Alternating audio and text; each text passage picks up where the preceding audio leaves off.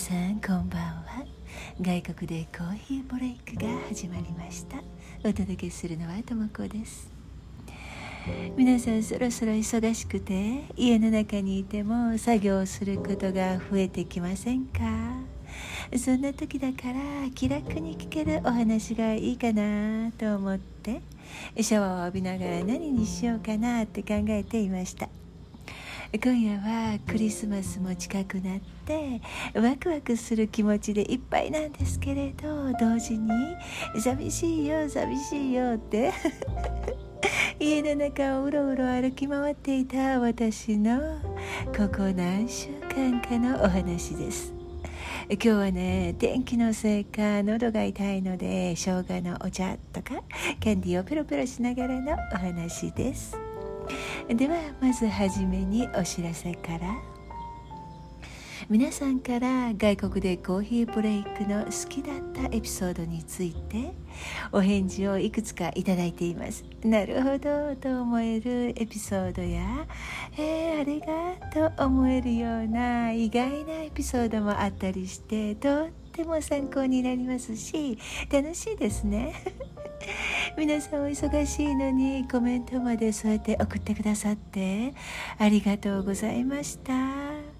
この後まとめて放送でご紹介しますので楽しみに待っていてください。まだ送っていないけれどあれは面白かったよという方いらしたらエピソードの番号か番号が分からなくてもあんなお話でしたというのだけでも構いませんので DM に入れておいていただけると嬉しいです。もしもこういうお話が聞きたいですという質問などもあればそれもどうぞ。この放送は皆さんが参加してできる空間です。みんなで一緒に作って楽しめる時間になればいいなっていつも思っています。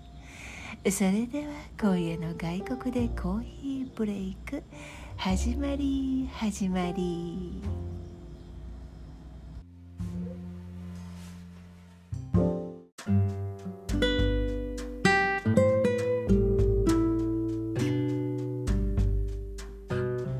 さてお話ししたように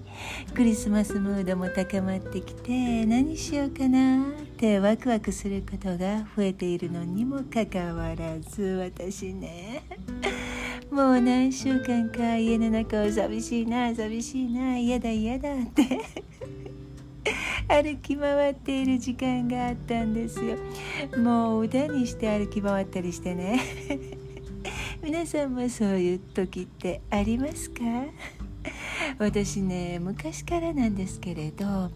何年経ってもこれはね克服に時間がかかるんですね。何かというと私のお仕事ねお別れ事が必ず起こるんですよ。もうお別れは嫌だな。なんでそんなことかという感じでしょう。そうなんですよ。時が経てば何にもないことなんですけれど私ね考えてみたら子供の頃からこれについては本当にやだやだやだって思うんですよ。例えばね私の祖母がごくたまに田舎から私たちのところに会いに来てくれるんですけれどある日学校から家に帰ってくると祖母がいて「あらおかえり」なんて言って一緒にお出かけしたりお話聞いてくれたりの何週間かでね。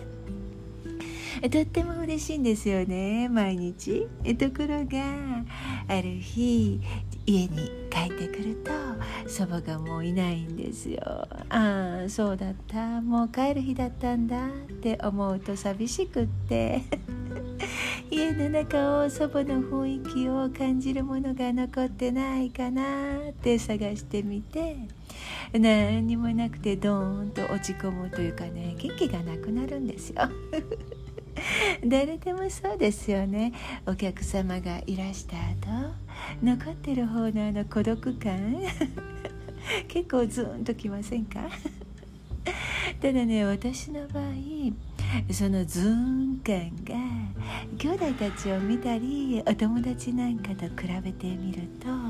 少しですが大きいみたい。感受性が強すぎたのかな。母がそういう私のことをよく知っていて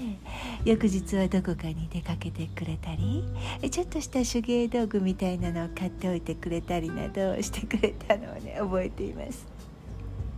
今はね大人になってそれも人生の一部かななんて思えるんですけれど今回は特に仲良しだったお友達とのお別れでその日が近くなるにつれて嫌だな嫌だなって思えてねそういう時はもうあんまり深く考えないモードに入るようにするんですよ。あれこれ思い出すと寂しくなってもうふーって ふらふらってなっちゃう。するとね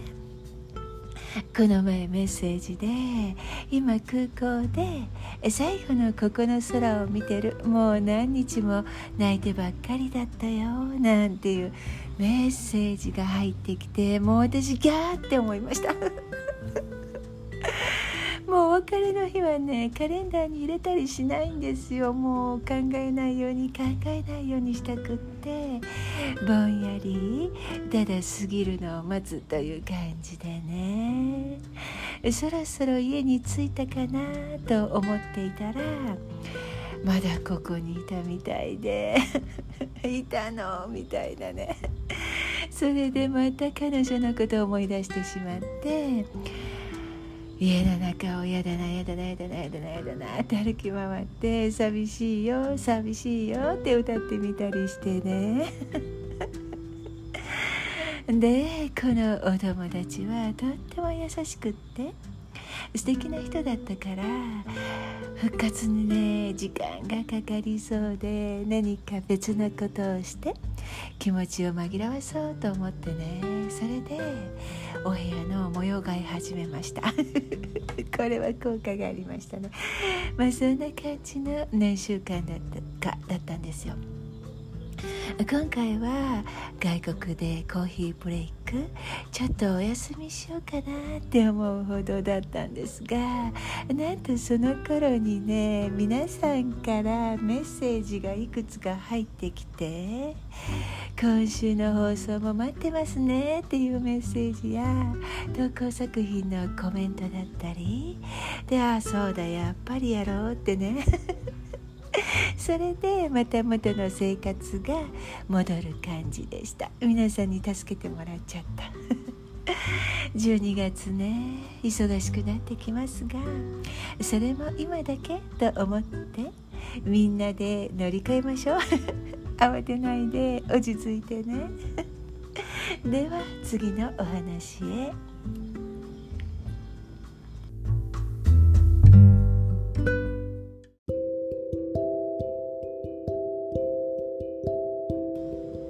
今週やだやだって言いながらクリスマスツリーを出したんですけれど飾り付けをねゆっくりする時間が取れなくってまだシンプルツリーのままですっていう写真をインスタグラムに投稿したんですね。もしかしたら今この放送を聞いてくださっている方もご覧になったかも。それについてねちょっと裏話を。なんかこの裏話っていうのはちょっといいですね。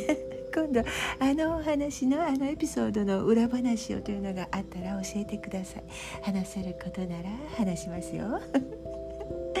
でねあの投稿にコメントをくださってそれを読んでみてねあれって思ったんですよ。あの何でもない私のツリーにいいんじゃないですか？というコメントがいくつかあって私へえそうなんだってね。それはちょっと嬉しくもありました。なぜかっていうとうん私が力を入れすぎていないものにいいねって言ってくださる人がいたっていうところかな。インスタをね見ているともうクリスマスの写真がたくさんでしょ？ああきれいきれいって思いながら見ていて私のツリーねふと見ると 見事に何にもついていないのでサンタさんを一つちょこんと置いてですね。まあ私のやる気が出るまでそこで待っててねみたいな感じで。サンタさんのことを褒めてくださった方ありがとう。でもあのサンタさんちょっと傾いていますよね。本当に力が入っていない写真でサンタさんまで力抜いてる？写真を撮ってさささっとキャプションも書いてポンと出して「はいおしまいもう寝る」みたいなね。お友達のことで結構頭がいっぱいだったのインスタもあんまり見ていなかったんですけれど開けてみたらいつの間にっていうくらい「いいね」とかコメントが入っていて何が起こったのかなってね。私写真で何か作って投稿する時はいくつかね無謀なハッシュタグつけるんですけれど。無謀というのは、まあ、私には足元にもおぼおあの及ばないような人気ハッシュタグですね雲の上みたいなすごいのはつけないけどまあそこそこ人気のあるのをですねつけるんですよ。そこに上がってくる人の作品とかフォロワーさんの数とか見たらもう何万とかね 奥とかでああこれすごいななんて思って興味深く見るんですけれど。たまにその中にね私の作品がポーンとトップに上がるんですよ。私そういうのがとっても面白くって何て言うのかな。子供みたいな感覚で「あ出た出たなんでかなははは」って。福引きに当たった感じ。まあでもそのハッシュタグに上がったすごい作品をいくつも見る機会になるのでその辺は意識してはいるんですけれど見るようにするっていうね。そこそこ人気のハッシュタグだからどんどん流れていくんですけれどね。だからこの放送を聞いてらっしゃる頃はもうはるか彼方ですよきっと。今のところねまだあったみたい。でそれがですね今回のはつけたハッシュタグのほとんどがトップに上がったんですね。日本のは覚えていないけれど外国の方のはもうカンカンカンカン出てきたんですよ。でそれは一つ一つチェックしなくても分かるんですよ。あのいいねしてくださる方が「誰だこれ?」っていう感じで上がってくるんですね。皆さんも経験ないですか？それでハッシュタグ上げてみたらああ出てるなーってわかるっていうね。でまたへーって思ったんですよ。だってね。あれ力を振り絞って作った写真ではなかったのでこれが上がるんだってびっくりしました。インスタのそういう意外なところが面白かったんですよ。力を入れすぎないことってこの時期必要なんじゃないって言ってくれているみたいでこういうのいいなって。なんか超ポジティブ。あれね友達のことを考えたりクリスマスに向けてやる3次元本のことを考えたりしながら寝っ転んでね。写真の構図も色も露出も何にも考えずに撮ったんですよ。本当にあったものをそのままパチって撮った感じ。投稿するのには少し色をいじって。合成してあとはさっき話した通りですねあっという間に出してほったらかしのままで。何をそのハッシュタグのトップに上げるのか。インスタグラムの意図するところは私は知らないけれどうん私が日々楽しいと思って出したものがハッシュタグにねトップに上がるとなんかリラックス効果になりますね。ああ力抜こうって思います。逆の人もいるかもだけれどね。私のインスタグラムの使い方付き合い方は3つもねアカウントを開けてしまったのでもう何が何だかになるかなと思ったんですけれどね。少しずつそれぞれの特徴が出始めた感じで逆にやりやすくなってきました。皆さんのインスタグラムを使う目的は何ですか？私はあなんか面白いものできた一緒に見るみたいな感覚で出しています。そして出したものに「いいね」とかコメントが来ると「あ一緒に遊ぼう」みたいなね。子供の頃お友達の家に行って遊ぼうって言ったらお友達が出てきて遊ぼう遊ぼうって ニコニコ笑っている感じです。物価の森のアカウントなんかまさにそれですね。上手にインスタグラムを作ってらっしゃる方は時々ギャラリーまで行って全体の感じを見たりしますね。中でも好きなのは力が入りすぎていないのかな。見ている私に力が入らないのが好きです。皆さんはどうですか？それは何がどうというはっきりした形はないんですよ。芸術家の方のすごい作品や凝ったキャプションを書いてらっしゃる方。日々の何気ない柔らかい時間や空間を並べていらっしゃる方。いいなって思うのはこうという決まった形式はなくてってなんかさらっと入り込めてさらっと見続けられるのがいいなって思います。そういう方々はもうやっぱり性格かな。圧がかかってこないので飽きずにずっと見ていられる感じですね。そういうところにああ私この方のアカウントフォローしてよかったって思うんですよ。ほっとさせてくれる方が作る空間はいいですよね。今回私の出したもう本当にもう息を吸って吐いてみたいな。写真やシチュエーションにいいんじゃないって言ってくださった方々がこれからも私の投稿作品をこんな風に気楽に見てくださったらいいなって思います。あのクリスマスツリーね。少しそのままにしてさあ飾りつけようって思う気持ちがもっとアップしてきたらつけようかなって思っているんですよ。だってねほらツリーの出来じゃなくってお店じゃないしね。私の楽しみの時間でしょ？去年もあげたんですけれど私のクリスマスのお飾り古いものには私の兄が子供の頃に使っていたもう本当に本当に昔のものまで残っているのでそれを眺めているだけでなんか楽しいんですよ。旅行先で買ったものや作ったものなどいっぱいいっぱいあるのでじーっと眺めてはわあ綺麗だなって思いながら飾るんですね。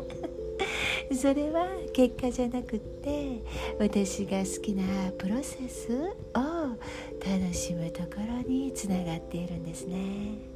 飾って出来上がったものじゃなくてそこに至るまでの時間が楽しくってそこが私の好きな時間日々の暮らしの中で楽しんでいるところなんです。いつね 飾りたくなるのかわからないけれど今年もここにいるわけだし焦らずのんびりクリスマスツリーも作りたいと思っています。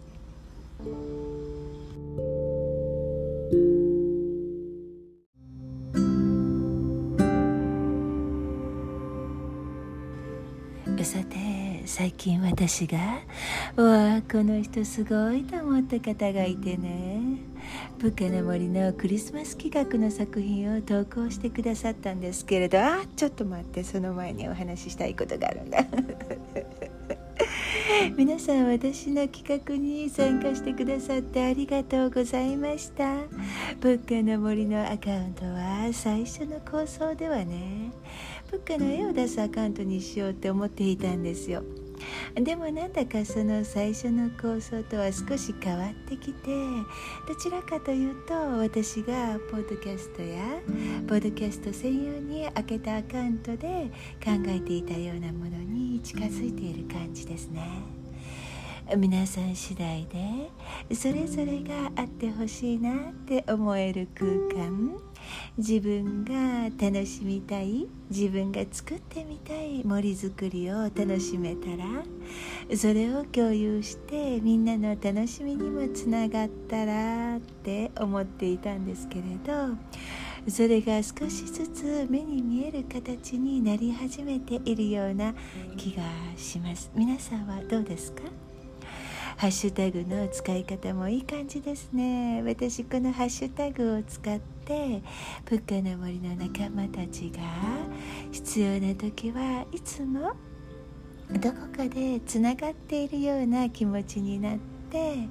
日々のワクワクや心のゆとりにつながればという願いを込めて作ったんですけれどどうですか？時々私もハッシュタグを開けて森の様子を眺めているんですけれど SNS の世界だけでこんなに気持ちよく感じられる関係や空間ってできるんだなって 皆さんの使い方関わり方に感謝しつつ学ぶところも多いです。忙しい時は企画作品をストーリーに上げるのが遅れたりすることもあるんですけれど気長に待っていてくださいね。ごめんなさいね。あれね何に時間がかかるかっていうとこれも裏話ですけれど私はね音楽を選ぶのが一番時間がかかるかな。ぴったりの音楽がすぐ見つからない時なんか1時間近く探していたりして なんか音楽楽しんでるだけみたいな。私が使いたい曲はいくらでもあるんですけれど著作権で引っかかるとせっかくのね皆さんの作品が音楽なしになってしまったり削除されたりするのでね今回はダメだなっていう時はもうちょっと置いておいて週末に作ったりしています。その目的はねやっぱり私たちはクリエイターですから自分が作ったものは多くの人に見てもらいたくないですか？その気持ちをこのプッカの森でわずかでも可能にできないかなというのがあってそもそもこのアカウントを開けたのはオリジナルアカウントでプッカの絵を見てプッカちゃんプッカちゃんって可愛がってくださった方々へのお礼の気持ちと一緒に楽しむこと。小さな世界ですけれどそれでも何か一緒に発信できるところを作れたらなということを実際にやってみたくって作ってみたんですよ。でね私が企画したものはできるだけ多くの方に見ていただけるように何かアプローチはしていきたいなって思っています。プッカと一緒にプッカも一緒に育っていけたらいいなって願ってる。最初はねストーリーズの使い方もろくに知らなかったんですが最近ね少しだけ。少しだけちょっと使えるようになってきました。ちなみに私が挙げたストーリーをねもっと広めたい時はね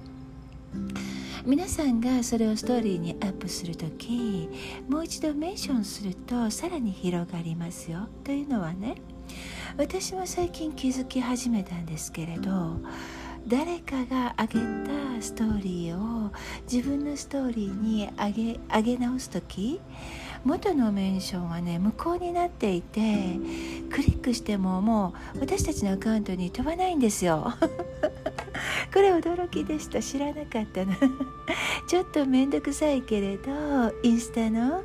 これをあなたのストーリーに投稿しますか？という時は私たちのメンションをもう一回打ち直すことで広がる機会は増えますよ。というようなことを聞かれたことがあったのでここでお知らせでした。何人かの方がねなんか、うん、あのストーリーによっていろんな方に見てもらえることができて嬉しいですっておっしゃっていたのでお知らせしました 皆さんのねプッカの森の企画への参加やまたは見ていて楽しいです。というお心遣いに感謝しています。もうすでに皆さんの方が上手に使っていらして私の詩でどんどん楽しみを増やしている方もいらっしゃるのでなんだかねうん私はもう嬉しくてニコニコニコニコしてる感じ。皆さん素敵な森づくりをしてくださってありがとうございます。物価な森と外国でコーヒーブレイクで表現できる場所私たちがいつも何か言えるような場所が増えるといいですよね。で あのね今お一人この放送を聞いてみたいけれど聞き方がわからないっておっしゃる方がいらっしゃるんですよ。皆さん放送をどこから聞いていらっしゃるかな？あの私のプロフィール欄から飛んでます。それともアプリをダウンロードなさったかな？えその方ねあのプロフィール欄から飛ぶまではできるけれどその後外国でコーヒーブレイクの画面になってエピソードを選んで再生を押してもなぜか再生されないらしくって。私もなぜだかわからないんですよ。iPad で挑戦なさっているんですけれどそのせいでもないだろうしね。何だろう。どなたかそういうことに詳しい方教えてください。もうコーヒーブレイク仲間が増えると私も嬉しいんですけれど、うん、なぜだかわからなくて 機械音痴。さてさっき言いかけて脱線したままになっていたすごい人のお話をして今夜の放送もお開きです。すごいというかね私が感激したお話かな。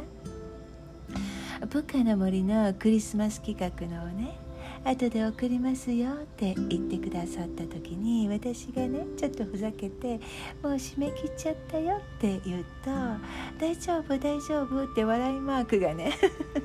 届くんですよ。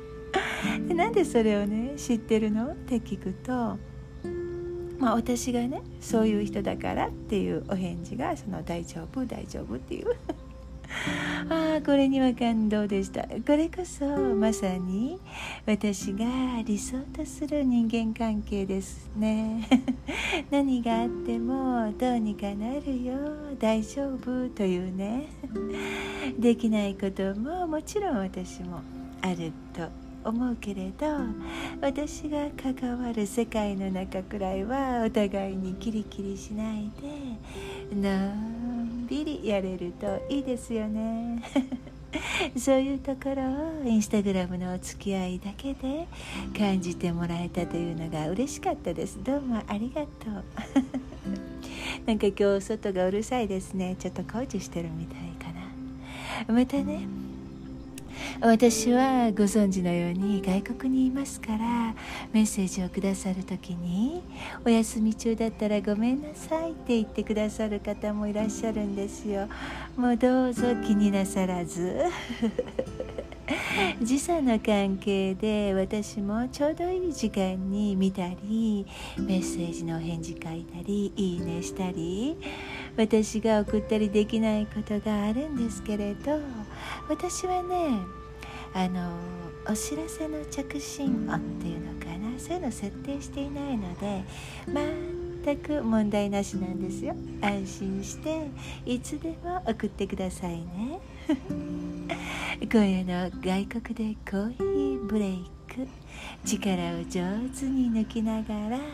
作っていく豊かな時間づくりのお話も。最後までお付き合いいただきありがとうございました。皆様の週末がシンプルなクリスマスツリーのように穏やかで飾りがついたクリスマスツリーのように楽しくって